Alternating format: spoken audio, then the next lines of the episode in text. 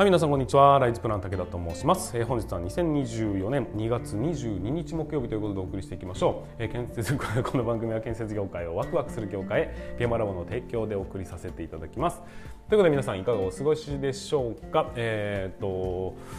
いつもお聞きいただきました本当にありがとうございます。でね、えーと、今、えーと、2月22日222なんですけども、えーと、と明日って23日は何の日だ？えー、手の誕生日ということでお休みなんですよね。なんか最近ちょっと3連休多くねえかというふうに思毎週3連休ですよね。先週も3連休ですよね。というふうに感じるんですが、まあ、僕にはまあ何の関係もない話ではあるんですがなんか今日ねちょっと、えー、元後輩と飲み会をしようぜということで企画してたんですがそのね何年ぶり？僕ね結構ね一生懸命えっ、ー、と手塩にかけて育てた後輩だったですし僕はすごく好きな後輩なんですけどもその子と飲みたいからっていうことで何年ぶりは5年ぶりぐらいの飲み会を開催しようって言って数か月前から計画してたんですがすみません息子がインフルエンザになりましたということで いけませんということなんです。が非常に残念ですが、まあ、でもその他の人たちとねまた久しぶりに会えるということもありますので楽しみにしているというそんな、えー、武田でございます、えーと、昨日は現場ラボ戦略会議ということで、えーと、うちのウェブ担当といろんなお話をさせていただきました。現在のなんていうのかなターゲットになっているところはエデュケンでございます。エデュケーションと建設業を組み合わせた造語エデュケンというサービスを施工管理建築施工管理の、え、動画配信サービスということでお送りさせていただいております。それをねぜひ研修がないんだよねとか、えー、なかなかこう先輩がいないから聞けないんだよねとかそういうような人たちの、まあ、施工図のね読み方だとかをきちんと説明したりだとかするそういう動画の、えーと、集まりになっておりますのでぜひ活用していただきたいと思いますしそれをねどうやったらこうなんていうのかな研修だとかを受けるようなそんな体力がないよっていうような会社さんでも有益に使うことができるのかっていうその使い方というかその辺もねご提案できるような形で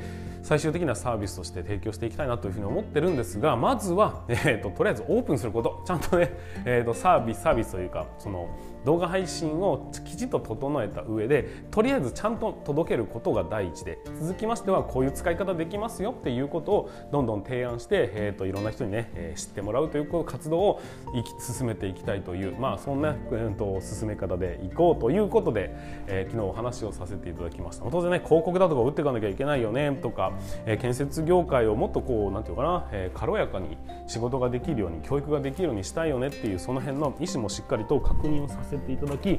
えーと、サービスを構築していくというところで進めていっておりますのでぜひね、えー、3月10日めがけて今進めておりますのでオープンした暁にはリリースした暁にはぜひ、えー、ご利用いただきたいなというふうに思いますのでよろしくお願いいたします。はいということで本日もスタートしていきましょう皆さん準備の方はよろしいでしょうかそれでは今日も立ち入り禁止の向こう側へ行ってみましょう。は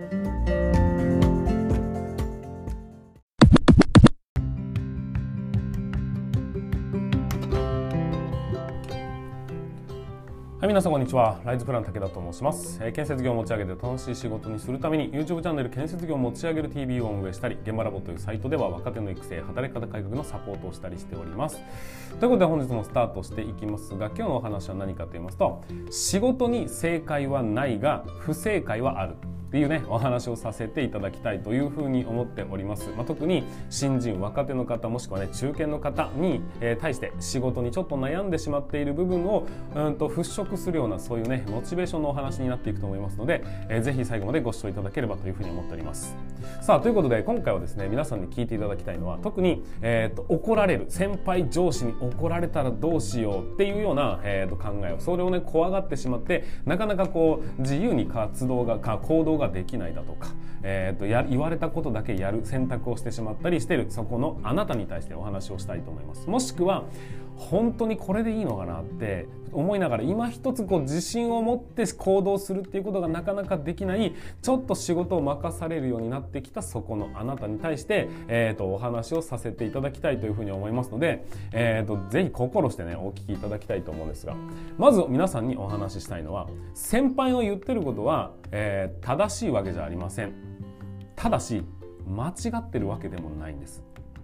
でそれに対して不満を持ってるあなた。あなたにあなたのねその考えそれも正しいわけじゃないし間違っているわけでもないんです。ここをですねまずは理解をしていただけなければいけません。えっ、ー、ととかく施工管理の仕事というのは技術を売り物にしているというところになります。だからこそ仕事にマニュアルは存在しません。それがゆえに正解なんてものはないんです。えっ、ー、となんていうのかな、えー、これをやっちゃややらないやん？これをやったらうまくいきますせというそんなね王道みたいなものはこのように存在してないんです。A さんがやったら A さんなりの B さんがやったら B さんなりの方法があってそれが必ずしも正しいわけではないんだが別に間違いじゃないんです。ただしこの世の中、えー、仕事をしていく上で技術屋として生きていく上では間違ってること不正解というものは存在してます。これはやっちゃダメだぞっていう倫理的なものだったり技術的なものだったりたくさんあるんです。でもう一点ただそういう不正解だぞと言われてるそれに関しましても仮にそれをやってしまったとしても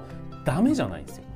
っていうような世界観で皆さんは今生きているっていう話です。だからこの世の中え皆さんが飛び込んだこの建設業のこの仕事に関してお話しするならば、えーとまあ、何かが起きて自分がね死んでしまうようなことになってしまった。命を落とすようなことになったとする。その場合それはもう明らかな間違いではあるというふうに思うんですがただ基本的にそれを除いて原則としてダメなんてものはこの世には存在しないというふうに理解をしていただきたいなというふうにに思います。でこれをね理解していただくためにまあそうだな新人の方はちょっと分かりづらいかもしれませんが僕のもとにものすごいたくさん、えー、寄せられる質問の一つにこういうものがあります。マシコンって何ですかっていうこの考え方、えーと、マシコンっていうのはまあそうだな。コンクリートの所定のコンクリートちょっと大きくするっていう考え方なんです。なんでマシコンが必要なんですか？明確に答えられる人っていますかね？まあこれをね今日は長々と説明するつもりはもうとありません。それは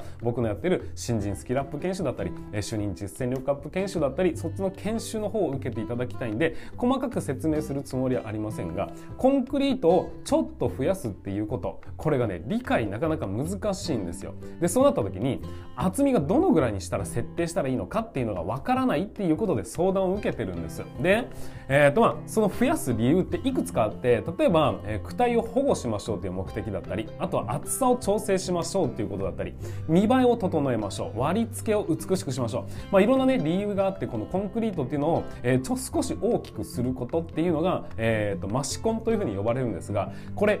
等ミリにしたらいいのか20ミリしたにしたらいいのかわからないんですと。それどうしたらいいんですかって聞かれるんですが、えー、っと、どっちも正解です。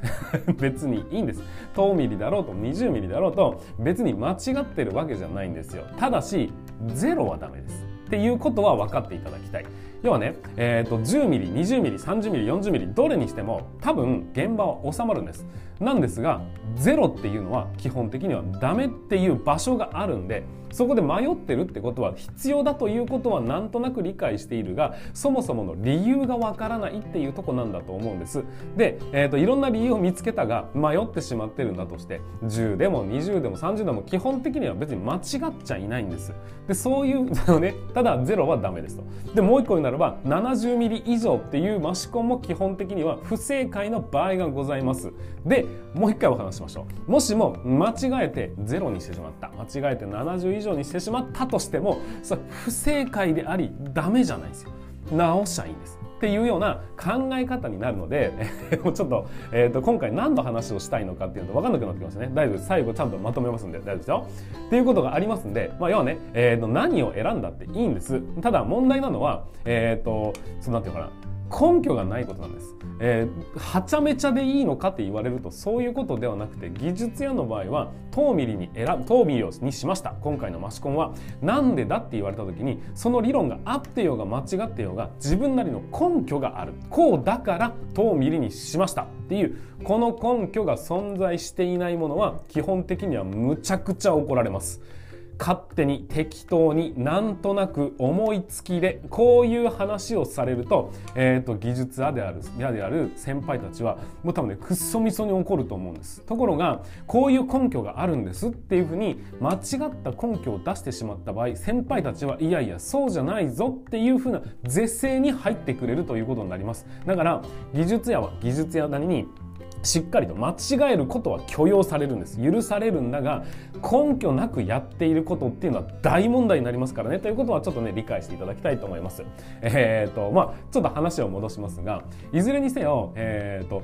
仕事というものはたくさんの正解があって何が合っているっていうことではなく何が間違ってるってことは、まあ、結構ふわふわしているんです。なぜなら仮に間違ってる方法を取ったとしても主戦に戻せばいいです。間違ったなら直せばいいんです。合ってるならスムーズにいきましたよねってことなんですが100%みんながみんな合った正解正解を、うんと、進めるわけではないんです。言っておきますが皆さんの先輩上司たち尊敬できる方たちがいるかもしれませんが彼らも今なお延々間違い続けた、えーと、選択をしています。ただしスムースマートにねこう直しますせっていう術を知っているから皆さんは気づいていないだけで人間いくらでも間違うんだということはまずは理解しなければいけないポイントなんです。でここから僕がですね今話をしてきた内容で何を伝えたかったのかっていうと成長するためには間違いだとか失敗っていうのは必ず必要になるんだということ。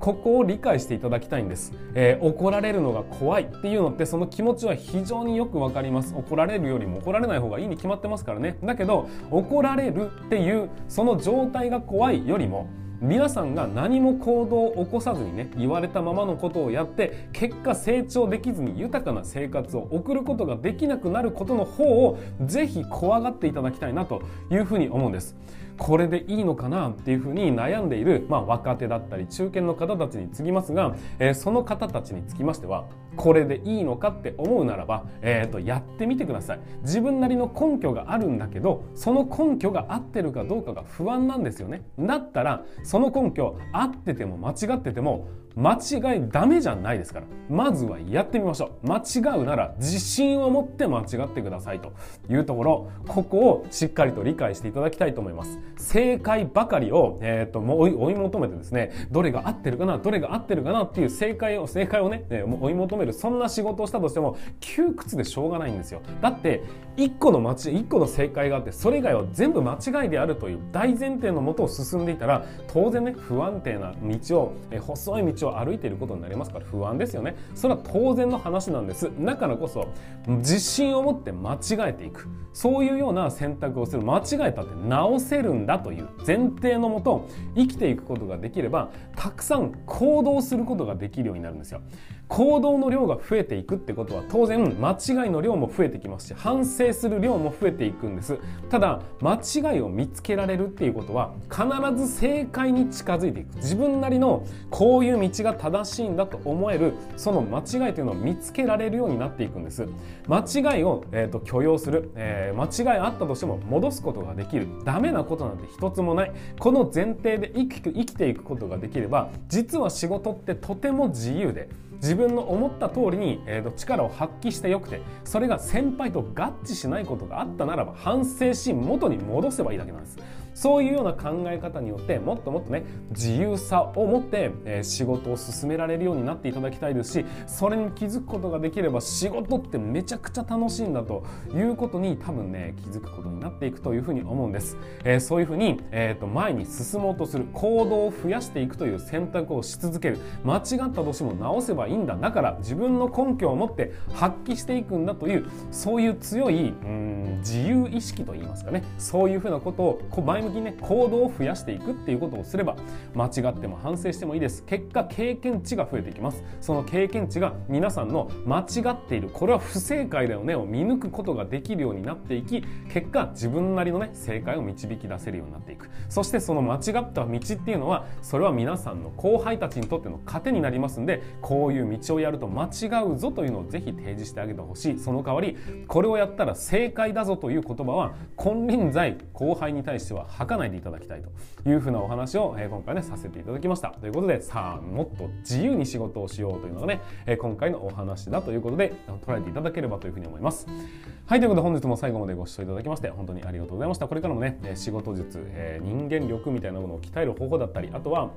えーと、働き方改革だったりねそういうところについてもお話をさせていただいておりますので、えー、もしも気になる方がいらっしゃれば、えー、ぜひチャンネル登録フォローしていただければなというふうに思います。またいいねだったりコメントだとかも書いていただけますと僕の励みにもなりますのでそちらの方もぜひよろしくお願いいたします。はいということで、えー、本日につきましては以上にさせていただきます。また次回の放送でお会いいたしましょう。それでは全国の建設業の皆様本日もご安全に。